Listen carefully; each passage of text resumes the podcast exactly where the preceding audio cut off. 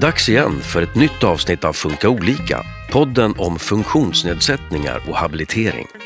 Hur ska man som förälder till en tonåring med rörelsenedsättning förhålla sig till frågor kring ungdomens sexualitet?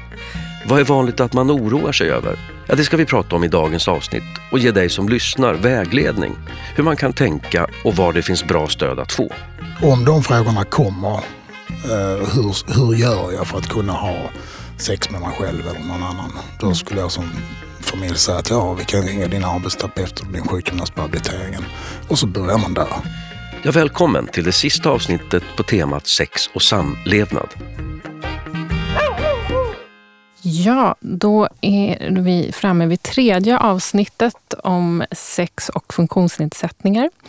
Med mig, Åsa Melin Mandre och med mig nu har jag en välbekant eh, gäst sedan tidigare avsnitt, nämligen Stefan Balog, sexolog och arbetsterapeut. Hej Stefan! Hej. Du arbetar med eh, enbart personer med rörelsenedsättning. Ja, det är, och har rörelsenedsättning framför allt och sen så kan man ha en förvärvad hjärnskada.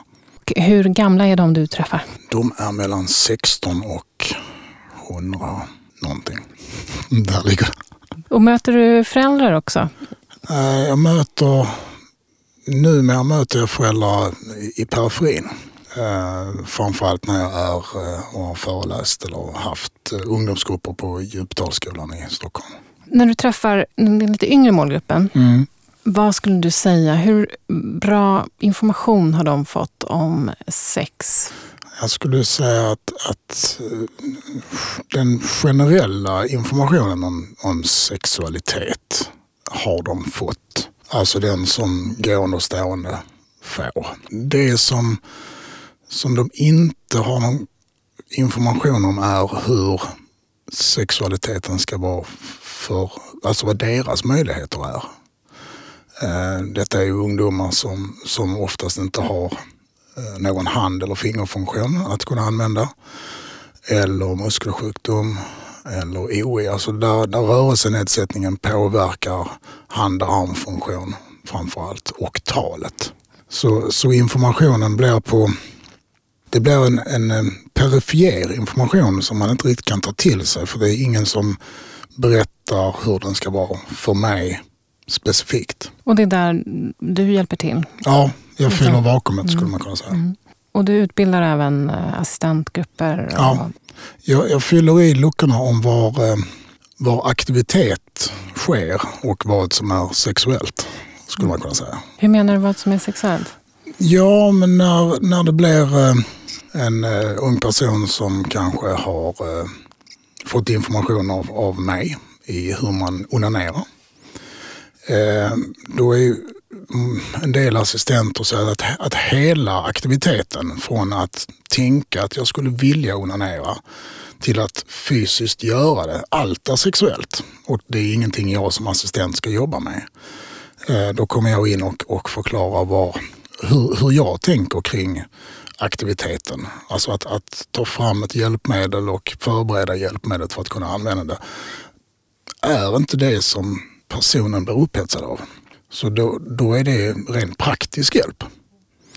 Eh, och, och att man får diskutera och prata om de funderingar man har kring vad njutning är och, och vad som är sexuellt. Svåra frågor. Svåra frågor men också rätt så handfasta frågor.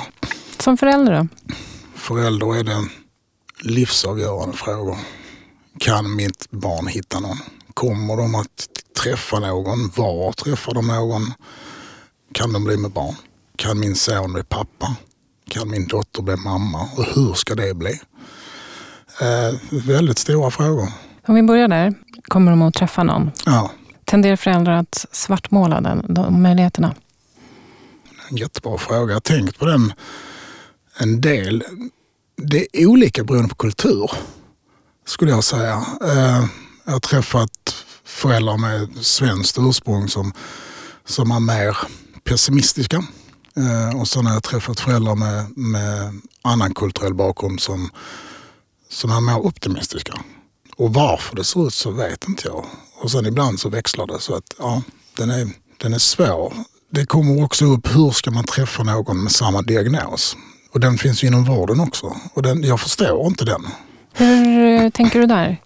Ja, men alltså jag förstår inte hur tanken kan komma upp att om min son eller dotter har en CP-skada så måste man träffa någon som har en CP-skada. Jag tänker man bör köra i en person, inte i en diagnos. Men som förälder hur tycker du att man ska eh, prata med sitt barn just om den här känslan? Om man har oro för att eh, de är ensamma till exempel? Jag tänker den... Det finns ju rätt mycket ställen, eller rätt mycket, det finns ett par ställen som man kan liksom umgås med andra. Eh, jag tänker att samtalet om ensamhet eller att vara själv är väldigt viktigt att prata om. Eh, men också att se var ungdomen är själv. Vill man just nu vara själv och, och känner att nej, det känns bra. Men ändå att samtalet förs på, på en, eh, en nyfikenhet och en omsorgstanke. Liksom. Mm. Och om man har en ungdom med då en rörelsenedsättning, mm. hur ska man tänka som förälder? Allt är möjligt. Ja, det, det är den inställningen. Ja. Men hur ska man liksom kommunicera med sitt barn? Ska man pusha på att uh, få, få hjälpmedel? Eller hur, hur tänker du där? Ja, där alltså jag tänker just när jag, att man möter ungdomarna på samma sätt som man möter andra barn. Att uh, Tanken är att man, man träffar människor och man, man kommer att träffa andra och alla har vi möjligheter. Men också att pusha och stödja ungdomarna att det är deras kroppar. Och den enda som vet mest om din kropp är du. Och detta är din kropp. Alltså att man verkligen stödjer personen i att utforska sig själv utifrån de möjligheter man har. Och, och märker man att det är jag skulle ungdomen säga att jag når inte eller jag kan inte nå, ja men då kanske vi får titta på olika anpassningar för att du ska kunna nå alla delar på din kropp. Och där blir det säkert en gränsdragning om man behöver ta hjälp av en expert? En, Experten inte... skulle jag säga är ungdomen själv. Mm. Men visst, alltså det finns ju Alltså arbetsterapeuter och sjukgymnaster är ju duktiga. Vad skulle du säga, vilka frågor är måste-frågor som man som förälder ska ställa till barnen? Ja, jag vill vända på det. Mm. Jag vill nog att man berättar för sina barn att allting är okej att prata om. Eh, men det måste vara ungdomen som ställer frågan. Man ska ge information om att det är okej att prata om. Att du kan prata med mig om allt. Men, men det måste vara barnet som ställer frågan. Annars, annars alltså, det är bara att tänka själv. Att någon skulle komma till mig och säga, ja förresten hur är ditt sexliv idag? Liksom. Mm. Nej, det, ungdomen måste få lov att möjligheten. Men, men jag tänker, har ni haft sex och samlevnadsundervisning i skolan? Det kan man fråga så att man kan öppna upp. Just det. Prata om sånt som, som skolan har ansvaret för. För det är, det är ju egentligen ingen skillnad på andra ungdomar ur ett intellektuellt perspektiv. Och vid 14-15 års ålder så, så är kroppen min. Den är inte föräldrarnas. Och föräldrarna har ju inte ens en rättighet att få veta vad jag pratar med någon på ungdomsmottagningen om utan det är, det är mitt. Eh, så att öppna upp för att, för att med HAS, ungdomsmottagningen varit och informerat eller har, har eh, RFSU varit och informerat och fick du lära dig någonting bra som du tog med dig och mm. sånt där. Men generellt göra klart för att det är okej att prata om allt. Precis. Om du vill, inte, om du vill. Inte, inte tvärtom. Nej. Då kanske det är svaret på frågan vad inte okej att prata om också. Ja, jag skulle säga att det är inte okej att prata om sexuell praktik. Alltså hur gör du? Alltså det, den frågan tycker jag nog inte bör finnas i en, i en familjerelation. Det blir integritetskränkande. Liksom. Du har inte där att göra som förälder. Mm. För detta är ditt barn, din ungdoms eget liv. Så då handlar det mer om att hänvisa vidare ja, var, man, var man kan få hjälp? Precis, mm. då skulle jag säga att, att eh, om de frågorna kommer Uh, hur, hur gör jag för att kunna ha sex med mig själv eller någon annan? Då mm. skulle jag som familj säga att ja, vi kan ringa din arbetsterapeut och din sjukgymnast på habiliteringen. Och så börjar man där. En eh, viktig fråga är preventivmedel och det är ju en, något man eh, vänder sig till ungdomsmottagningen. Ja. Finns det tillgängliga ungdomsmottagningar för den här målgruppen? Eh, sedan 2016 så ska alla, alla ungdomsmottagningar i Sverige ha det uppdraget. Det ska inte finnas enskilda specifika ungdomsmottagningar för personer med funktionsnedsättning utan alla ska vara tillgängliga. I och med att tillgänglighetskvarnarna maler långsamt så skulle jag som ungdom ringa till ungdomsmottagningen och kolla att jag kan komma in, att det finns eh, de hjälpmedel som jag har behov av. Eh, och finns det inte det skulle jag informera att de bör skaffa in dem så att jag kan komma dit. Men har du några tips på, eh, gissa att utvecklingen har gått olika fort Ja. på olika ställen. Är det några ställen du vet att det funkar bra? Skärholmens ungdomsmottagning funkar jättebra. Den ligger i Skärholmens centrum. Sollentuna ungdomsmottagning funkar. Åkersberga funkar. Mörby funkar. Det är de jag har själv varit där och sett liksom att det funkar. Och vad är det man, man behöver lift och dylikt? Vad är det, Ja, det, det vad är det man ska check, kolla av? Jag kollar av att det finns, om du förflyttar dig med lift så är det bra att det finns en sån. Eh, om du har eh, svårigheter att, att hålla kvar positionen, att det finns olika positioneringshjälpmedel. Eller att du kan helt enkelt sitta i en, i en stol kanske och inte ligga på en brits.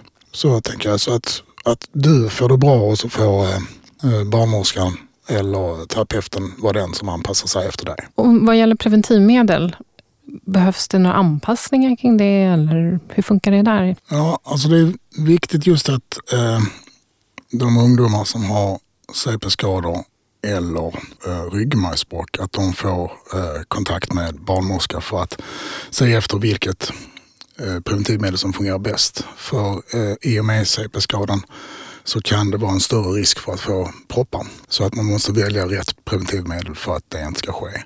Och sen kondom blir svårt för att i princip alla förpackningar är extremt svåra att öppna. Utom just den som nu har kommit som är utformad som ett hjärta. Eh, Så då kan man... Vad Liksom, heter den? det var en jättebra fråga. Ja, Det har inte det, jag vi, svarat på. det får vi ta reda på. Ja, Var får man tag på den? eh, vi har dem på Bosse. Vi har kondomer i, i ett utrymme som, som man kan ta. Eh, ungdomsmottagningen har dem och eh, sex och samlevnadsmottagningen har dem. Så det finns anpassat? Ja, den är så bra så att man kan faktiskt sätta en del i munnen och bita, vilket man inte ska börja göra på vanliga kondomer. Och så kan man dra i den andra fliken av det här hjärtat. Så det fungerar. Du var inne på en annan tanke i början. En oro hos föräldrar. Kan mitt barn få barn? Mm. Är det någonting som du tror att man pratar om? Är det något man Nej. bör diskutera? Jag tror inte generellt att man pratar om den aspekten i och med att jag träffar unga vuxna som kommer till mig med frågan om hur gör vi för att bli gravida? Och när samtalet, när man diskuterar om, om det har kommit upp när man växte upp så har inte en enda av dem berättat att mamma och pappa har någonsin sagt att det går över när du gifter dig eller när du får egna barn så kan du bestämma hur du vill göra. Så det har inte varit en självklar del av deras liv. Men det är någonting som du skickar med i sig, att man ska måla upp en, en sån positiv Ja. framtid på, något- på ett bra Ja, sätt. det Hur gör jag. man det? Liksom? Hur gör man det? Mm. Det går över när du gifter dig och du får göra vad du vill med dina barn när du har för barn. Alltså att man, man pratar med dessa ungdomar precis som man gör med andra ungdomar. Det, det finns väldigt lite forskning på hur föräldrar med fysisk funktionsnedsättning, hur barnen mår. Eh, Jag träffar ju en del föräldrar som har barn och det fungerar ju helt utmärkt. Liksom. Föräldraskapet sitter ju i hjärnan. Ett område är att man är orolig för att ens barn ska bli utsatta. Mm, den är återkommande. tänker du där? Ja, alltså den är, den är lite dubbel. För ibland kan det vara just i aspekten av att, att eh, man funderar på att barnet ska ha personlig assistans utav någon annan än föräldrarna. Eh, Och då finns det ibland en rädsla från föräldrarnas sida att barnet kommer att utsättas för oönskad närmande och beröring på ställen på kroppen som man inte vill att det ska ske. Samtidigt som, som denna tanken finns så upplever och jag har träffat eh, unga tjejer som, som upplever det väldigt jobbigt att det är pappa som ska hjälpa till med menstruation och eh, bindor. Där, där de upplever själva att Nej, men detta här är inte okej, detta upplevs som en kränkande behandling och jag vill hellre att en person som inte är släkt med mig gör det här. Så, så att den finns där. Jag tänker att assistenter är en... Den, den händelsen tror jag händer i mindre utsträckning än man är rädd för. Men det är ändå någonting att hålla koll på. Det är absolut någonting att diskutera. Alltså för och emot och sen också ta, ta med ungdomen. Det är ändå den personen som ska välja sin assistans. Finns det mer saker som är vanligt att föräldrar oroar sig över? Ja, eh, om ungdomen har assistans så, så finns det någon, jag tror den är gemensam för alla föräldrar, att oavsett barnets ålder så tror vi ofta att barnet är två år yngre än det är. Eh, och där tänker jag att, att eh, de här ungdomarna måste få lov att göra misstag också. Det, det är liksom av, av misstagen vi lär oss. Att mm. inte vara så godtrogna, mm. att, att, att få skinn på näsan. Men är det speciellt för när man har ett barn som har rör, rörelsenedsättning? Ja, för att just att, att funktionsnedsättning gör att personen är så beroende av andra människor. Så det, det är inte bara föräldrarna utan då har vi assistenter och sen har vi taxichaufförer och sen har vi människor på gatan som, som ofta tittar på barn och ungdomar med rörelsenedsättning som, som att de har en intellektuell funktionsnedsättning. Och de blir omhändertagna mot sin vilja. Så det finns en utsatthet? Ja, Eh, innan vi sätter punkt, har du något tips på något bra material för föräldrar som har mer funderingar kring om hur de ska prata om sex och samlevnad med sina ungdomar? Ja, alltså specifikt för föräldrar blir svårt och specifikt för denna målgrupp. Men där gjordes ett projekt 2009 2012 som gjordes av Veronica Svensk som själv hade en funktionsnedsättning och och assistans. Och hon har gjort ett material som heter En hemlighet känner många. Okay. Och den finns att beställa ner från RBU. Är den gratis? Den är gratis. Mm. Den finns att beställa, ta ner från nätet. Och sen så finns det, RFSU håller just nu på att göra ett projekt som är treårigt som heter Sex i rörelse. Som ska handla om att komplettera informationen till ungdomar som har just en fysisk funktionsnedsättning. Eh, och det är det Sofie Gunnarsson som är projektledare på RFSU. Så henne kan man kontakta för mer info. Mm. och sen så finns det en, en bok från Kanada som faktiskt är den som är absolut bäst om man har funderingar. Och den heter The Ultimate Guide to Sex and Disability. Är skriven av R. Kaufman. Finns på eh, Bokus. Det var ett bra tips. Mycket bra bok. Bra. Tack för de tipsen. De tar vi till oss och vi hoppas att du som har lyssnat på det här känner dig lite tryggare att hantera frågor från barnen och kring era barn om, om sex och samlevnad. Jag säger stort tack till Stefan Balog, sexolog och arbetsterapeut att du kom hit till Funka olika-podden idag. Tack så mycket. Och tack till dig som har lyssnat. Hej då! Du har hört Funka olika, en podd från Habilitering och hälsa i Stockholms läns landsting. Det här var det sista avsnittet på temat sex, men vi är snart tillbaka med nya avsnitt. Vi hörs då!